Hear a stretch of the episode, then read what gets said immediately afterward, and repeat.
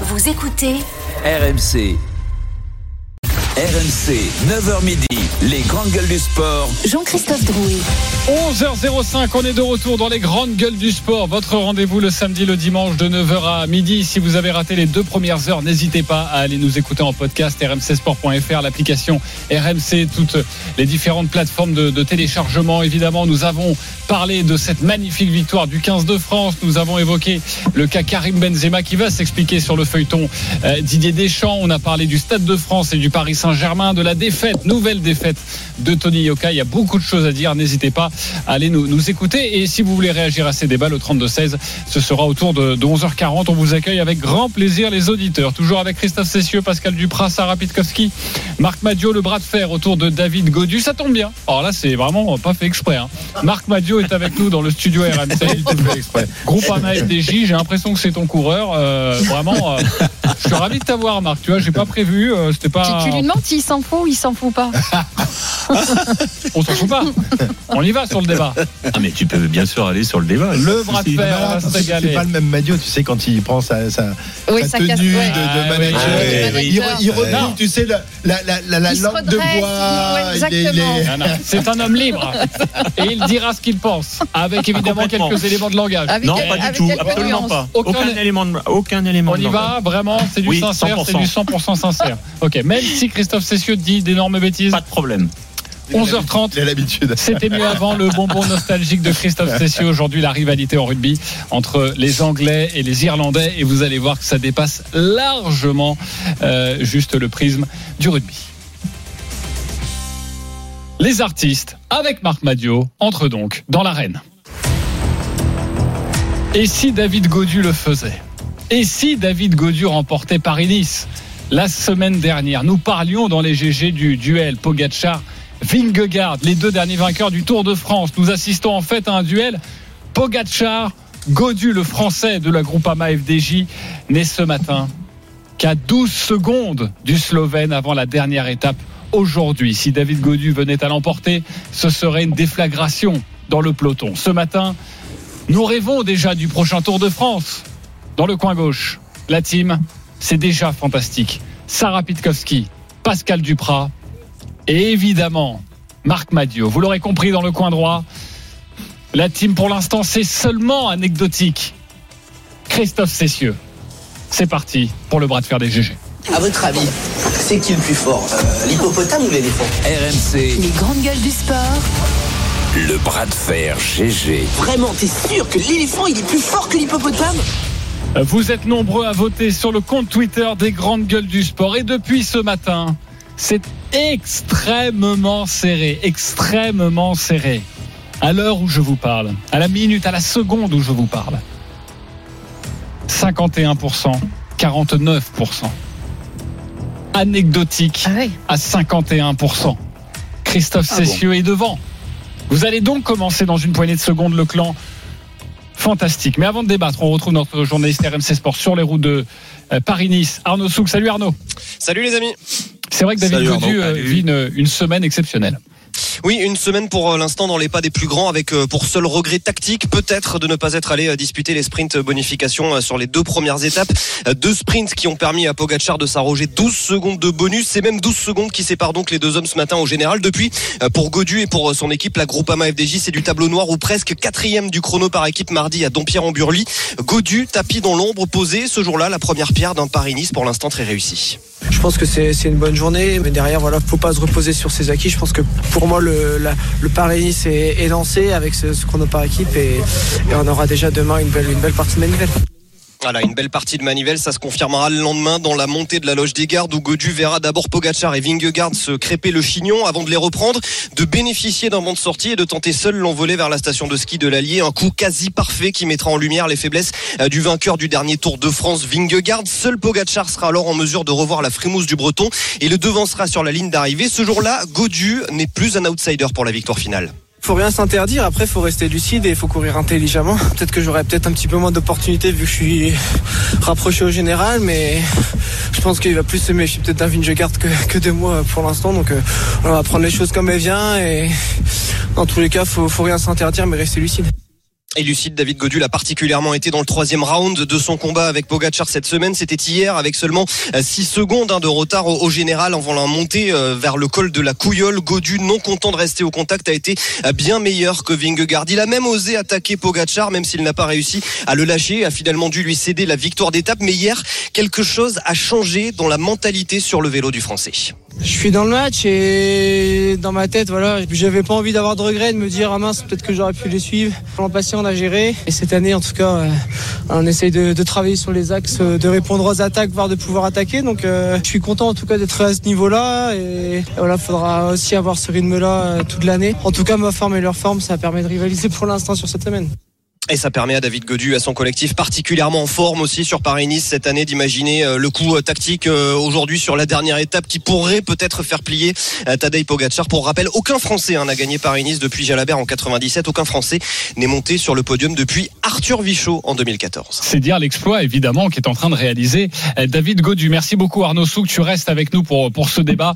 Si tu as quelque chose à ajouter, ne te prive pas évidemment, surtout pour aller faire la, la nique à la team fantastique aujourd'hui avec Sarah Pitkowski, Marc Madio et Pascal Duprat. Vous êtes derrière, donc vous allez commencer. Marc, je te laisse en réserve de la République. Je sais que tu as beaucoup de choses à dire. Pascal Duprat, pourquoi c'est fantastique? Merci de me donner la parole. Quel honneur. Marc, tu me reprends si jamais je, dis des conneries, mais moi je te parle comme le spécialiste, le non spécialiste que je suis et l'amoureux du vélo. Moi, ce que je trouve, c'est que déjà, tu, ton équipe a du corps, de la consistance, et que tactiquement, sur ce eh bien, la FDJ est très bonne. Euh, j'en veux pour preuve son. Ah, tu m'as demandé de te reprendre, tu diras Groupama oui. FDJ. Groupama, Groupama FDJ. d'avoir des problèmes. Groupe, Groupama FDJ. Merci, merci, merci de me reprendre. Contre la montre par équipe, quatrième. Déjà, ça situe euh, le, la, la, qualité de l'équipe. Et puis, euh, grâce à son, sa, son quatre, quatrième rang au dernier Tour de France, je trouve que Godu, il, il a pris confiance en lui euh, et il l'exprime très bien. Euh, la semaine dernière, on nous disait qu'il euh, y avait l'hégémonie de Vingegaard et, de Pogacar et qu'on allait le, le, le, vélo mondial allait se résumer à ce duel. Eh bien, dès la semaine suivante, on s'aperçoit que tout est contrarié parce que voilà pas qu'il y a un Français capable de figurer au Tour de France, donc quatrième la, la, la dernière édition, et puis qui aujourd'hui est en grande forme. J'ai l'impression qu'il sait lire la course il pue le vélo en fait. Il y a qu'à voir la mine qu'il a mis euh, dans la montée de la loge des gardes quand il a repris les deux euh, partants, les deux ténors. Eh bien, eh bien, Vingegaard, il n'a pas été capable de le suivre. Donc déjà, il se situe au niveau de Vingegaard et il est même meilleur que lui. Et puis il est tout près de Pogacar. Donc cette confiance, eh bien, elle peut nous autoriser à tous les rêves. Bien sûr, peut-être cet après-midi gagner Paris-Nice, mais aussi au Tour de France d'être complètement décomplexé. On doit continuer à être complètement décomplexé pour faire souffrir euh, ceux qui considèrent que le Tour est déjà joué d'avance. Ok, en tout cas, euh, je tiens à préciser, euh, et c'est bien, j'en connais un qui vient de gagner sa place dans la voiture aux côtés de Marc Madiot de la groupe Merci. Avec Merci. plaisir. Groupe, groupe AMA FDJ, Ah oui, évidemment. bien dit. Et tu auras même un contrat d'assurance gratos en plus. si tu, veux. Euh, tu, tu peux répondre, tu peux répondre, vas-y, le camp, le camp anecdotique. Alors, euh, évidemment que euh, ce que fait euh, David en ce moment, ça me, ça me, ça me ravit. Euh, c'est c'est génial de pouvoir voir un, un coureur français euh, tenir tête au, au Cador, euh, les mettre même en difficulté. euh, c'est magnifique et ça arrive pas tous les jours. Donc Ok. il faut quand même. Ok, c'est un bras de fer ou c'est un pierre feuille ciseaux Alors, pour l'instant, excuse-moi de. Non mais toi, le, problème avec pas euh, d'argument, c'est que pas d'argument, Dans la vie, c'est noir ou blanc. finalement. Il y a noir et blanc. Mais et oui, il n'y a pas de couleur. oui, Bah, c'est noir et pas. blanc. Non, je suis désolé. Mais si tu comprenais un peu le vélo, viens faire toi aussi un tour sur le Tour de France pour comprendre un peu ce qui se passe Ah bah, et essaye de, comprendre un peu. Alors, je te dis donc, pour moi, c'est magnifique, mais ce n'est pour l'instant qu'anecdotique. Est-ce que vous saviez, par exemple, euh, que Poulidor a battu le Grand Merckx à deux reprises en Paris-Nice, en 72 et en 73. Vous en À part Marc, je pense que euh, personne ne s'en souvient. Et pourtant, euh, à l'époque, euh, battre Merckx, qui était le qui est le plus grand champion qui a jamais existé euh, dans dans, dans le vélo. C'est encore plus dominant que ne l'est Pogacar actuellement. C'était énorme. Et, et, et on pensait, et on pensait que Poupou allait peut-être pouvoir enfin revêtir un jour le maillot jaune et, et remporter le Tour de France. Eh ben, il n'en a rien été. En 74, il termine pourtant deuxième du Tour à 8 minutes d'Eddy Merckx. Pour l'instant, les autres courses, les les les, les, Paris-Nice, euh, les, les les critériums du Dauphiné, c'est magnifique, mais ce n'est qu'anecdotique parce qu'aujourd'hui, il y a qu'un truc qui compte, c'est le Tour de France. Et Oui, pour mais il faut bien commencer Ouais, par quelque chose. il faut. Mais, mais Parce que faut- je veux dire, est-ce que raisonnablement euh, mais Vingegaard, gagner il a le Tour commencé. de France comme ça Vingegaard, il a gagné. Il a commencé par gagner le Tour de France, euh, Sarah. Ok. Tu vois, Mm. euh, Pogacar, il a commencé par gagner le Tour de France. Euh, mais Christophe, à 4, à quatre mois du Tour de France, euh, Godu, euh, Marc, s'il te plaît, euh, soutiens-moi. Godu, il est en meilleure forme que Vingegaard, on est bien d'accord On est Ça veut pas dire que Godu sera. mais oui, sera mais c'est que dans euh, 4 mois, justement, Pascal, c'est ça. Oui, mais ça fait rien Ouais, quand mais- même. C'est déjà, c'est déjà, dé- en termes de, dé- de, de, de- comment dire, de confiance, c'est exceptionnel. Mais c'est très bien, mais je, je dis pas le contraire. Je dis que c'est très bien, mais pour moi, ce n'est qu'anecdotique. Le jour où un mec sera vraiment capable de, de, de faire la bagarre et de remporter le Tour de France, de lutter les yeux, les yeux dans les yeux lors de la dernière étape du, de l'avant-dernière étape du Tour de France, là, ce sera, ce sera fantastique. Pour l'instant, on n'en est pas encore là. Ça fait 40 ans qu'on attend qu'un Français gagne le Tour de France, et je pense Mais- pas que David malheureusement soit en capacité de remporter le Tour de France. Peut-être me fera-t-il mentir, j'espère, mais je n'ai pas oui, l'impression non plus que même la groupe FDJ, fantastique équipe, ne soit en mesure de rivaliser avec la Jumbo dans un Tour de France, ne soit capable de mettre en difficulté Pogacar, de le harceler comme ils l'ont fait l'année dernière, ils l'ont fait pe- perdre son maillot jaune. Pour l'instant, je ne crois pas que ce soit Ah. possible. Euh, Prouvez-moi le contraire, et, et- et je n'en serai que. non, mais que- par le jeu des alliances aussi. Les alliances dans le vélo, il y en a pas. euh, J'arrive d'alliance. J'arrive Souk. La réponse du patron Marc Madio dans quelques instants à cette sortie fulgurante. Là, on est dans un bras de fer. Là, on y joue plus à, à, à pierre feuille ciseaux ou à je te tiens, tu me tiens par la barbichette. Arnaud Souk voulait réagir et après Marc Madio. Déjà, je suis pas tout à fait d'accord sur le Mais t'es jamais d'accord avec vu- moi, de toute façon, le jour où tu Mais- seras d'accord non, mais- avec moi, toi. Ah, donc, euh, alors, Vas-y, Non mais évidemment qu'il fallait que je te contredise. Non mais je suis pas tout à fait d'accord sur le collectif parce qu'on a vu hier que le collectif de Groupama FDJ, on l'a vu aussi l'autre jour euh, sur le contre-la-montre qu'il était tout simplement excellent et qu'il était euh, Voilà. largement en mesure de, de rivaliser euh, avec en tout cas les meilleurs collectifs. Et encore, c'est pas l'équipe type a priori euh, qu'on pourrait voir sur le, Bah sur oui, le prochain Tour de France. Euh, C'est une patte aussi. Puisque puisqu'il ne faut pas oublier notamment qu'un certain Valentin Madois est actuellement euh, aux prises sur sur sur, sur d'autres sur d'autres courses. Non, ce que je voulais dire aussi, c'est que on peut on, peut dire effectivement que la vérité du mois de mars n'est pas celle du mois euh, de juillet, mais quand même relativement souvent, on a une vérité au mois de mars euh, qui peut euh, s'avérer payante quatre mois plus tard. Je suis désolé, mais Guerin Thomas quand même a remporté euh, a remporté euh, Paris-Nice euh, récemment. Egan Bernal l'a remporté en 2019 avant de s'imposer sur le Tour de France. L'an passé, c'est Primoz Roglic qui l'emporte devant Simon Yates et Dani Martinez. Ce sont quand même des des garçons euh, voilà qui ont prouvé euh, après sur le Tour de France qu'ils étaient capables euh, de, de de rivaliser. Ouais, Donc je suis moi je trouve que, c'est pas du tout je, je trouve pas du tout je suis sûr Arnaud que Pogacar sera performant Oui. lors du prochain tour. Lui qui est en mais, tête de mais, Paris moi je suis moi je trouve que c'est pas du tout anecdotique. Et déjà Pogacar n'a pas gagné Paris-Nice pardon de te le dire Christophe mais l'an passé Ouais. euh, Primoz Roglic s'il n'avait pas eu un grand Wout van Aert aurait certainement perdu euh, Paris-Nice sur une attaque de Simon Yates le dernier 15 jour on sera à l'antenne ensemble on en parlera mais oui d'accord mais enfin bon voilà en tout cas il pourra il pourra y avoir il pourrait y avoir un coup tactique David va aujourd'hui. gagner Paris Nice aujourd'hui? Non, je, je suis pas en Ah train de te dire ça. je suis pas du tout en train de dire ça. Je t'ai dit, je t'ai dit d'abord, Tadej Pogacar n'a pas gagné Paris-Nice. Pour l'instant, il y a une étape encore à courir. Oui, L'autre oui, chose oui, que oui. je veux dire, c'est que je trouve que ça n'est as pas, comme ça, non Attendez, ça n'est pas, mais ça n'est pas anecdotique, Christophe, dans la mesure où on assiste à un David Godu qui est acteur de la course. Il n'est pas juste deuxième parce que un tel a abandonné, parce que il a eu un bon de sortie, parce qu'il a pris 4 minutes à la Quintana sur une étape. Il est deuxième parce qu'il a rivalisé avec les meilleurs. Aujourd'hui, il, est- il a mis à l'amende le vainqueur du dernier Tour de France. Je suis désolé, c'est pas anecdotique. Ok, parfait. Euh, Marc Madio, tu peux répondre évidemment à Christophe Cessieux. Alors je vais répondre à, à tous nos amis. C'est à la fois fantastique et anecdotique. Ah, oh là, et voilà oh là. là. T'as passé la soirée avec Denis Charvet. Non Euh, C'est fantastique parce que euh, avant le départ de Sparis-Nice, on s'était fixé un cahier des charges au niveau de l'équipe. La constitution de l'équipe, les coureurs retenus pour ce Paris-Nice.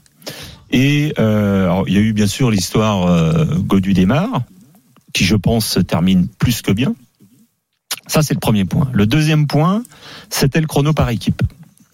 Chrono par équipe, sur plus de 30 km, on prend une petite quinzaine de secondes, si ma mémoire est bonne, par rapport à une 14. équipe que- 14 secondes comme la Jumbo. Quand on fait la comparaison d'effectifs et de moyens entre ce que fait la Jumbo et ce qu'on a pu réaliser, euh, on passe du simple au double, notamment en termes de moyens, et on est quand même euh, au contact, plus qu'au contact, puisqu'on est à 14 secondes. Donc on va dire qu'on a validé le chrono par équipe. Après, sur la première arrivée en sommet, on a vu euh, ce qu'on avait vu par le passé sur le dernier Tour de France, Vingegaard, Pogacar, qui se mettent une peignée et qui s'en vont tous les deux. Sauf qu'ils se garent.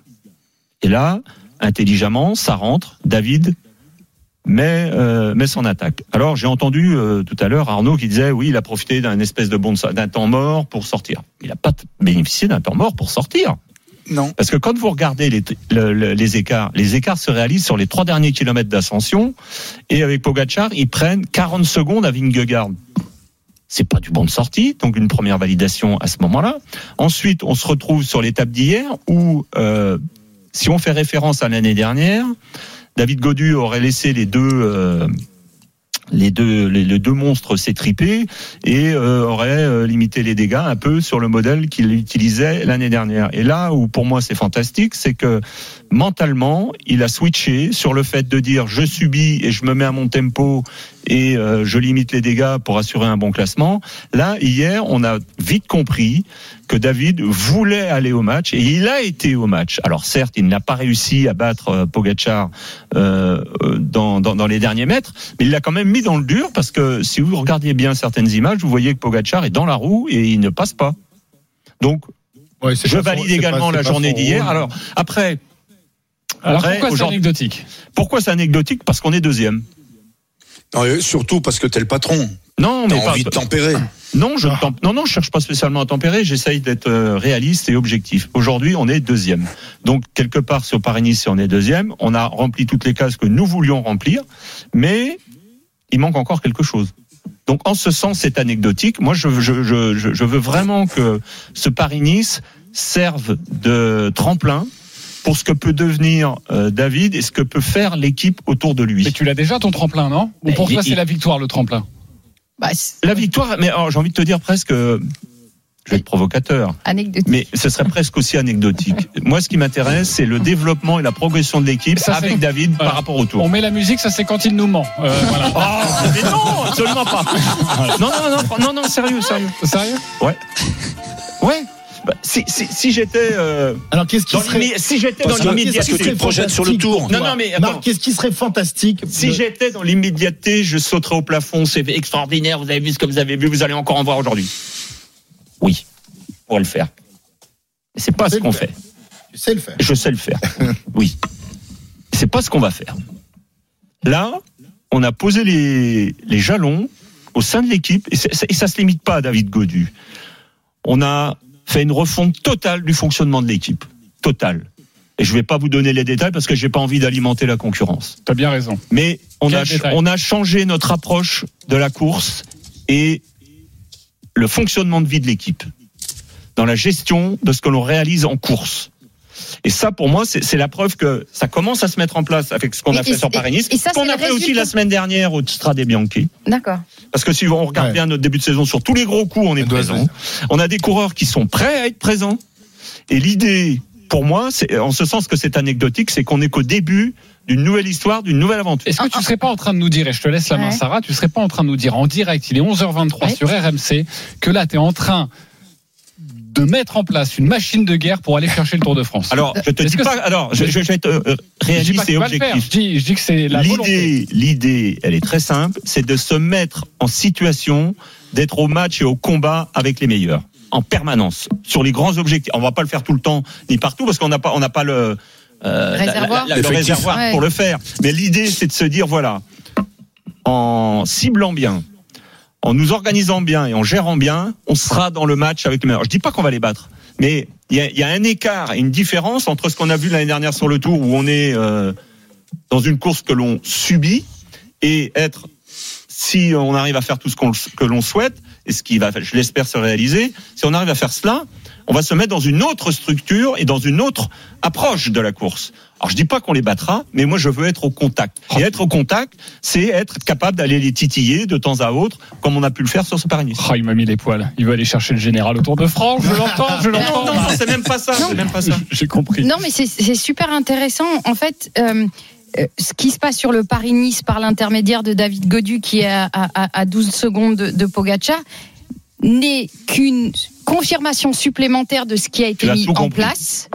Et, au-delà de ça, ce que je trouve euh, plutôt sain pour les, les coureurs, c'est que derrière ça, on fixe pas des objectifs de résultats, vous vous fixez des objectifs d'être au match, d'être en compétition, c'est-à-dire que euh, pas être sur la liste de départ, quoi. On se fixe des objectifs de fonctionnement, Et qui dit fonctionnement, on, on déplace, on déplace l'objectif sur le fonctionnement plutôt que sur l'objectif. Et si l'objectif arrive, là on sera On dans sera- le sera surexceptionnel. Si tu es au match avec les meilleurs, fatalement, tu obtiendras des résultats. Bah, T'as Bah plus oui. de chances de les si- obtenir. Tout ce que tu nous as dit, c'était exceptionnel en termes de management, et je te remercie.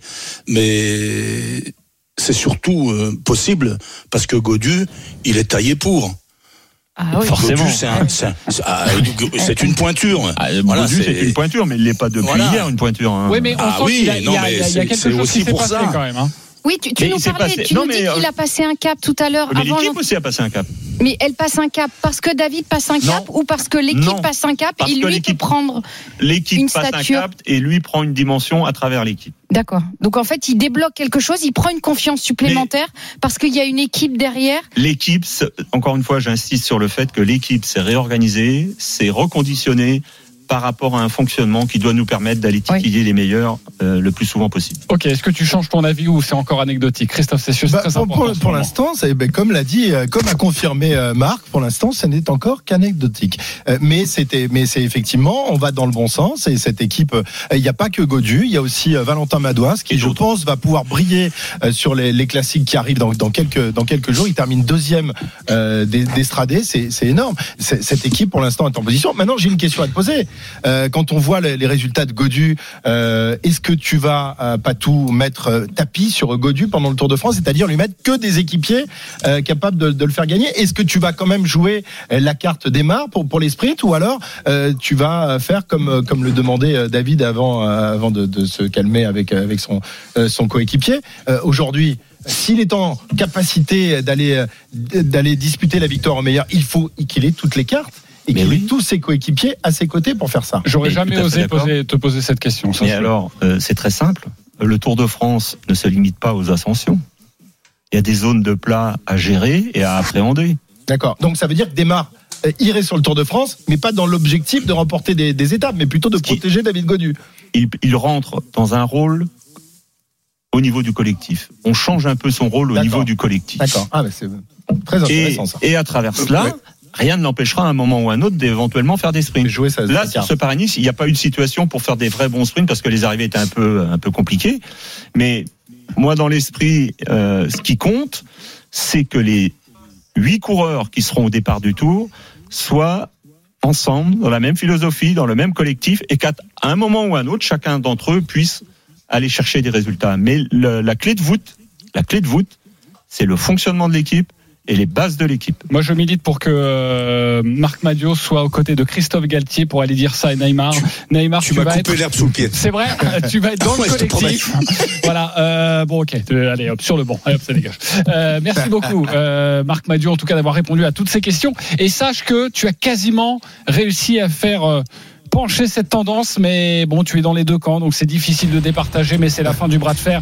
Est-ce que c'est pour l'instant anecdotique? Est-ce que c'est fantastique? Sachez que même dans les GG du sport, il y a du 49.3. Ouais, ouais. Ah oui? Il y a du 49.3 aussi. On peut l'utiliser. 49,3 pour c'était fantastique. Et c'est fantastique. 50,7 pour Ça, ça a déjà été aussi serré anecdotique. Donc nous, ne avons pas. gagné. Parce que tu dis, tu parles de Marc, mais on a gagné quand même avec Sarah aussi. Bah non, Marc, vous les Maintenant, on est non. en dessous.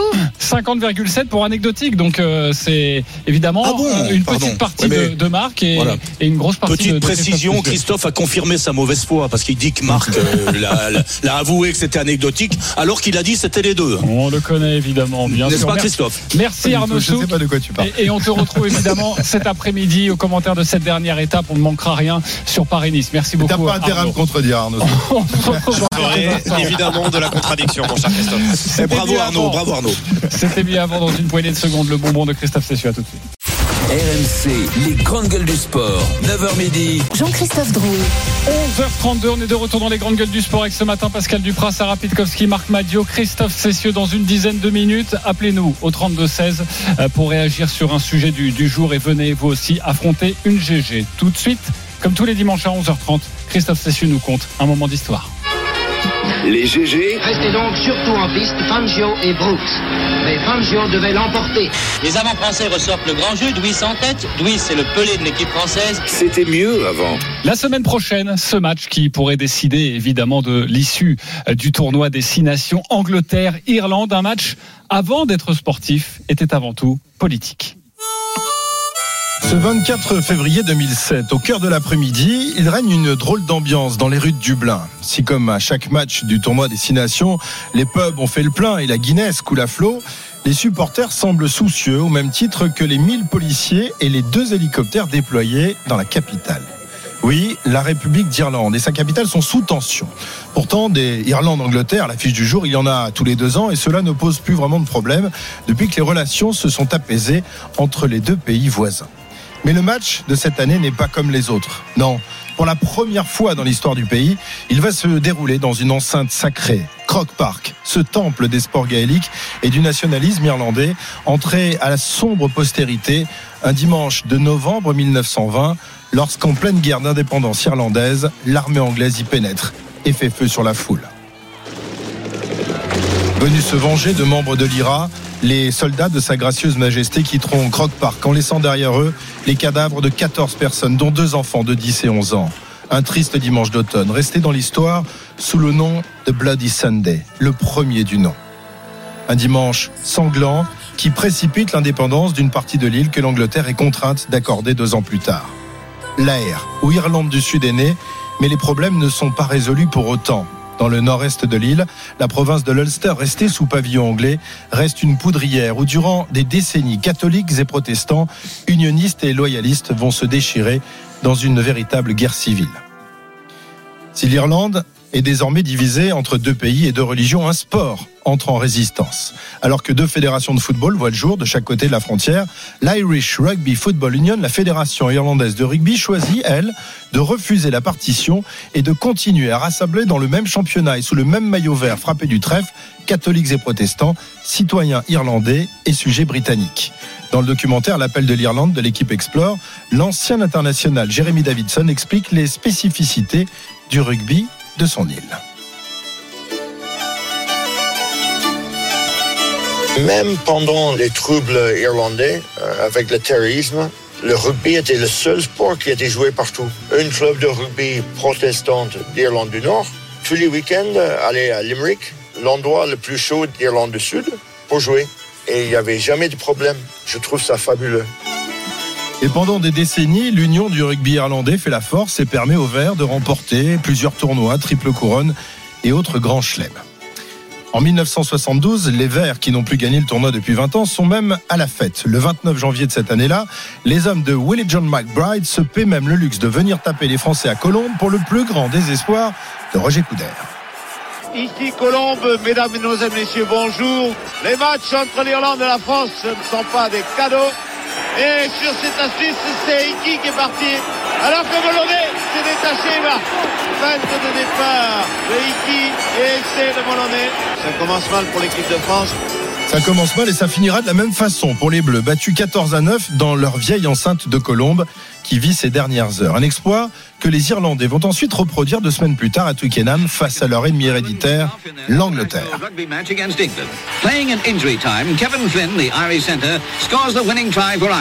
Flynn, the final score in this great match, England 12, Ireland the winners 60. Les Verts euphoriques sont en route vers le Grand Chelem et s'apprêtent à recevoir dans leur stade de Lansdowne Road Écossais et Gallois. Willie John McBride, le capitaine irlandais, commence à y croire sérieusement. On sentait que ça pouvait être notre année, qu'on aurait pu finir le boulot et décrocher la triple couronne. Et pourquoi pas même rêver du Grand Chelem. Et puis, il y a eu le Bloody Sunday.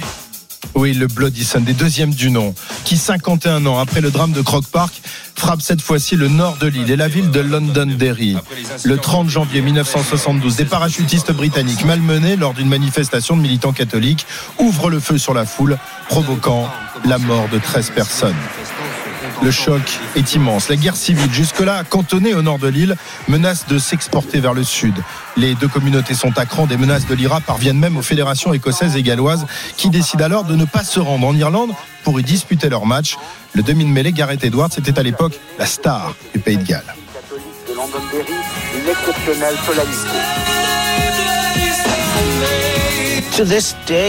Aujourd'hui encore, nous discutons souvent entre nous pour savoir si nous aurions dû aller jouer à Lansdowne Road en 72. Et je sais que beaucoup de, de jeunes joueurs de l'équipe et de ces jeunes familles étaient très inquiets à cette époque. Alors c'est quelque chose que nous ne serons sans doute jamais. Irlande, Écosse et Irlande-Galles ne seront jamais joués. Et pour la première fois de son histoire, le vénérable tournoi des cinq nations ne s'achèvera pas en cette année 72 et l'année suivante. Alors que les violences redoublent d'intensité en Ulster, cette fois-ci, ce sont les Anglais qui hésitent à se rendre à Dublin.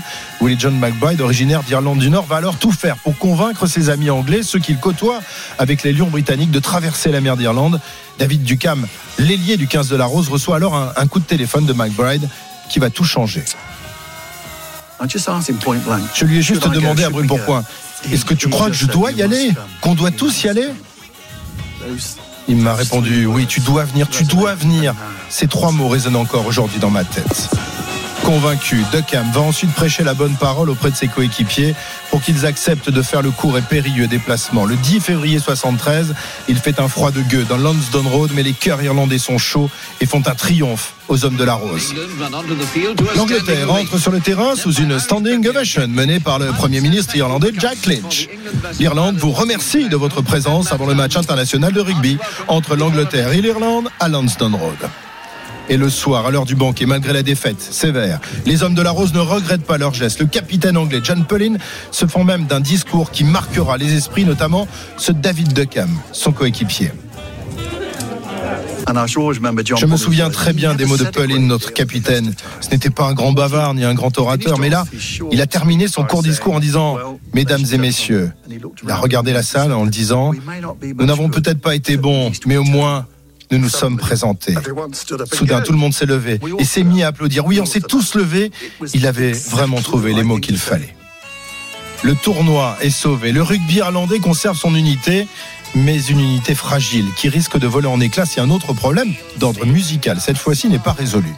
Le journaliste Tom English explique les raisons du malaise, toujours dans le documentaire L'appel de l'Irlande.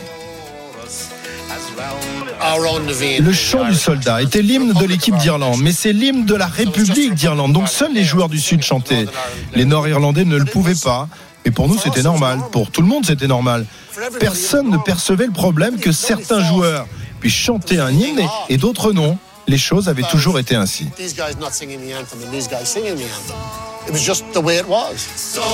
Au moment des hymnes, les joueurs originaires d'Irlande du Nord restent donc muets et doivent faire attention à leur attitude. C'était le cas de Nigel Carr. Je me tenais prêt pour le match. J'ai essayé de me concentrer en respirant profondément. Je me disais, arrête de respirer si fort, certains vont croire que tu es en train de chanter. Ce qui aurait été très mal vu dans ma communauté. Pour pallier à ce malaise et éviter le silence au moment des hymnes lors de la Coupe du Monde 87, les dirigeants irlandais optent alors pour un vieux chant traditionnel nommé The Rose of Tralee une comptine romantique dont on comprend à l'écoute qu'elle ne permettra pas aux guerriers irlandais de se sublimer. Et grâce à l'appui de ce chant capable de relever les morts, l'Irlande s'incline sans gloire face à l'Australie dès les quarts de finale. Les dirigeants décident ensuite de confier au compositeur Phil Coulter la mission de composer un hymne à la hauteur des enjeux. The Highland Call, l'appel de l'Irlande voit le jour et va satisfaire tous les habitants de l'île, à commencer par ses rugbyman, dont l'ailier nord-irlandais Trevor Ringland.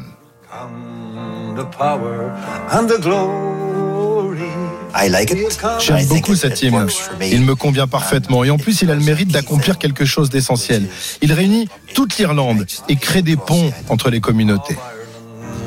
Désormais, qu'il soit sujet de sa gracieuse majesté ou citoyen républicain, tous les rugbyman irlandais pourront chanter ensemble épaule contre épaule à chaque match international. Cet hymne, les 80 000 spectateurs qui ont pris place dans Croke Park ce 24 février 2007 vont devoir patienter quelques instants avant de l'entonner, attendre quand l'honneur de l'équipe visiteuse retentisse d'abord les mesures d'un chant détesté par toute l'Irlande, le symbole de la perfide Albion.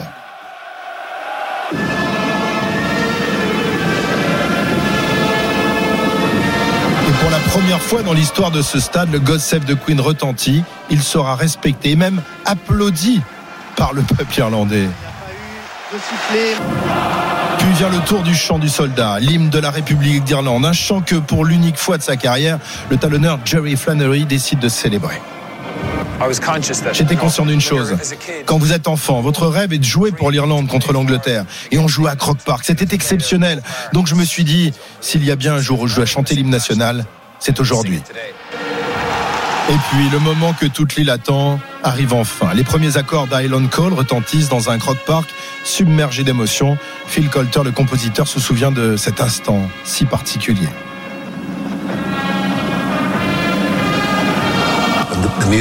Quand Island Call a retenti, je, je croisais les doigts, je priais. Et quand la foule a commencé à chanter, le stade a littéralement explosé. Comme un seul homme, les 23 joueurs vêtus de vert hurlent les paroles de l'appel de l'Irlande et l'émotion gagne vite Jerry Flannery ou John Bull Ice, le taureau de Limerick transformé en crocodile aux larmes salées. Ce jour-là, Highland Call décroche ses lettres de noblesse et entre au panthéon des grands hymnes. Un chant patriotique qui transcende le 15 du trèfle, qui étrit l'Angleterre 43 à 13, la plus lourde défaite de l'histoire de la Rose face à son adversaire irlandais. Si les victimes des deux Bloody Sunday resteront à jamais dans le cœur des Irlandais ce jour-là, par le biais d'un match de rugby, la Verte Irlande, ces quatre provinces enfin réunies derrière un même champ, ont pris leur revanche sur 700 ans de colonisation et de brimade. Une vengeance pacifique faite de chants, de poussées en mêlée et d'essais libératoires. La victoire du trèfle sur le fusil.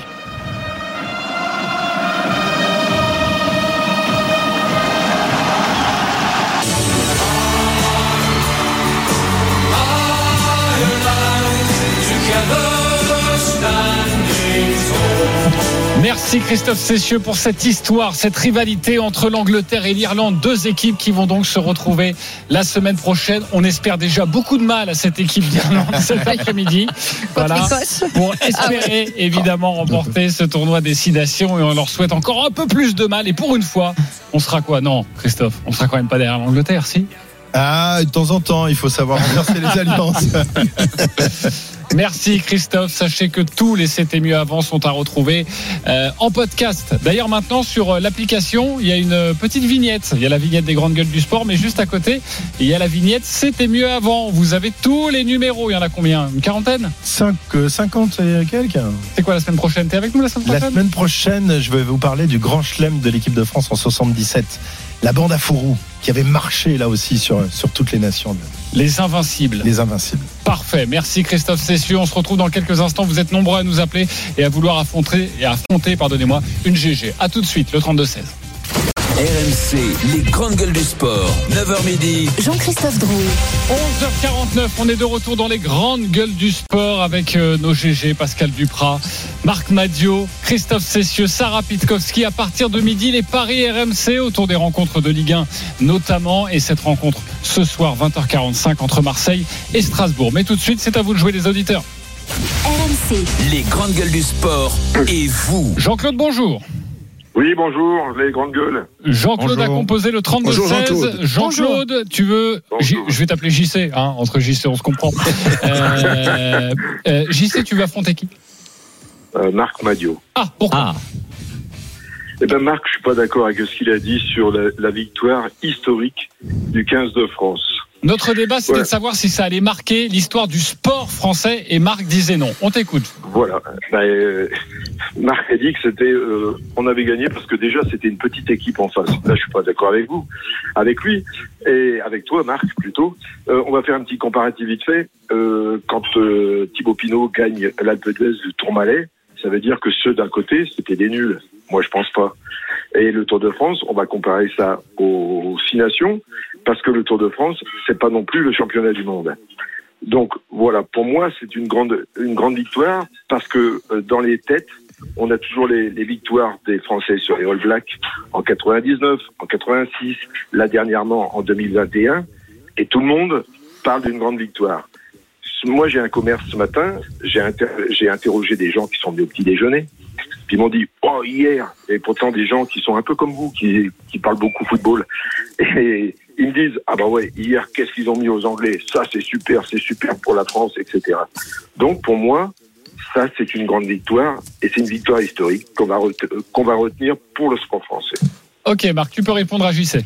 Alors JC, écoute, euh, pour moi, euh, le match d'hier, c'est une belle victoire de l'équipe de France. Pourquoi? Parce que tout simplement, au bout de quelques minutes, on s'est vite rendu compte que la France était une jambe au-dessus euh, de, du 15 britannique.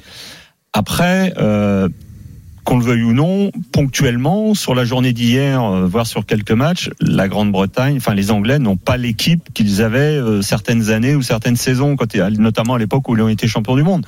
Voilà, c'est un moment ponctuel, mais euh, on n'a quand même pas vu une grande équipe euh, du 15 de la Rose euh, hier. Et c'est, voilà, il y a eu euh, une petite humiliation de subi face euh, à l'équipe de France. Grosse Donc euh, moi, c'est à ce niveau-là, oui. Humiliation. Mais euh, c'est- en en cela que pour moi c'était une petite équipe hier. Maintenant, euh, bien évidemment, le 15 de la Rose reste un- euh, une sélection exceptionnelle dans le rugby. D'ailleurs, eux ont été champions du monde et nous, on l'a pas encore été. Oh, en tout cas, c'était un combat à, fleuret moucheté. Là. On était vraiment, c'était très mignon entre vous deux, Jean-Claude et, et Marc. Vraiment, ça vous honore parce que c'était tout en délicatesse. Voilà. Merci Jean-Claude d'avoir composé le 32-16 et à bientôt sur, sur RMC. Patrick nous appelle également au 32-16. Bonjour Patrick. Oui, bonjour. Euh, Patrick, tu veux affronter qui? Bah, d'a- D'abord, je vais vous dire un grand bonjour à tous. Ah bah c'est sympa. Bonjour. Ouais, Et euh, plus je ne souhaite pas le même euh, avenir que ton illustre prédécesseur. Euh, Christophe, c'était mieux avant ou pas mais l'important, c'est aujourd'hui et demain. Qu'est-ce que c'est que cette attaque basse là? Marc, euh, je te souhaite de trouver la pépite, le, le grand attaquant, comme on dit à Marseille, pour euh, gagner le Tour de France. Merci. Et Sarah, euh, bah, le prénom de ma, ma fille. Que Ah bah alors vous avez fait un bon choix. Voilà. Je sens que c'est donc pour Pascal que. euh, Oui, Ah, je me euh, disais, elle me souhaite rien, donc je me souhaite pas la mort quand même. On n'attend pas Patrick. hein. Allez, oui, Patrick. Pascal, Pascal, euh, bah, c'est bientôt Pâques, hein, c'est l'agneau Pascal, hein, c'est celui qu'on a chéri toute l'année et que qu'on finit par trouver dans nos assiettes. Qu'on va hein. sacrifier. Alors vas-y Patrick, pourquoi tu n'es pas d'accord avec Pascal? Bah oui, euh, par rapport à l'affaire euh, Deschamps Benzema, euh, Oh je pense, je pense qu'il y a un problème quoi.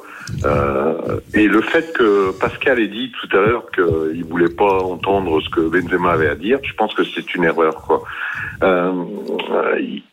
Quand un joueur de ce de ce calibre-là euh, arrive, déjà il est sélectionné, il arrive blessé, ok, et ensuite il se passe des choses, on ne sait pas quoi, on ne sait pas comment, et euh, même sur vos antennes d'RMC, euh, il y a quelques doutes euh, par rapport à les décisions qui ont été prises. Et euh, moi, je trouve que Pascal est bien condescendant vis-à-vis de d'idées des champs. Quoi.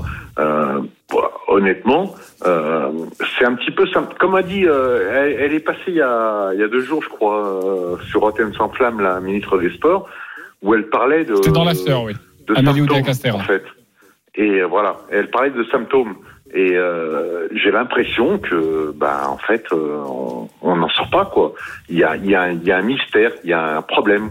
Et euh, à partir de là, peut-être ne pas le monter en épingle euh, au niveau des médias, mais euh, d'essayer de trouver la vérité là où elle est, quoi. Parce qu'un joueur, Ballon d'Or, Ok Patrick, on, on va laisser répondre Pascal. D'ailleurs, si vous voulez aller réécouter le, le- le coup de gueule de, de Pascal à ce sujet, n'hésitez pas à aller nous, nous podcaster. Pascal, En- tu peux en répondre fait, c'est, euh, oui, euh, c'est, c'est Jean-Claude. Patrick, Patrick, Patrick, pardon. Donc en fait, euh, tu considères que c'est une erreur, ce que j'ai dit. Moi, je considère simplement que c'est mon point de vue. Voilà, donc euh, mon point de vue, il est autant respectable que le tien, ça tu en conviendras avec moi.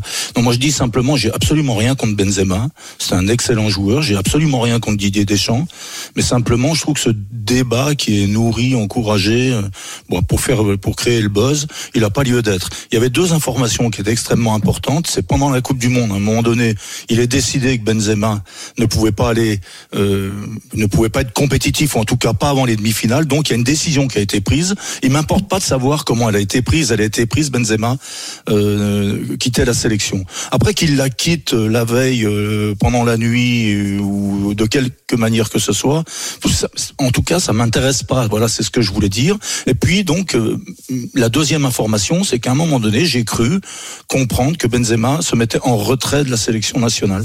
Donc à partir de là, euh, moi, qui s'adresse au peuple, je fais partie du peuple. Je trouve que voilà, c'est c'est trop que d'utiliser cette formule. C'est ce que je voulais dire. S'adresser au peuple. Non, c'est que du foot, quoi. C'est que du foot. Il s'agit euh, des modalités du départ de Benzema pendant la Coupe du Monde. Donc c'est créer le boss pour rien du tout. Ça sert pas le sport que j'aime et le sport qui en temps ordinaire me fait vivre. C'est tout ce que je voulais dire. La mise au point de Pascal à Patrick. Merci Patrick et excellente grande gueule. Hein. Et merci pour le, le, petit mot pour chacun, même si, Pat, même si Pascal est un peu en reste hein, pour, pour son mot. Euh... Non, normalement, je suis sacrifié à l'hôtel de, de, des fêtes Pascal. Non, mais reste avec nous. Tu seras là, évidemment, toujours dans les grandes gueules du sport. Hein. Pas de bêtises, mon, mon, mon, Pascal.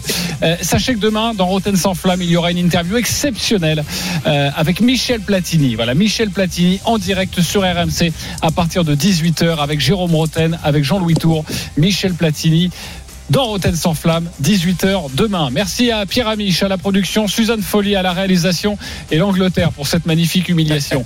Merci mes GG, je vous embrasse Bon dimanche, bon dimanche. Merci.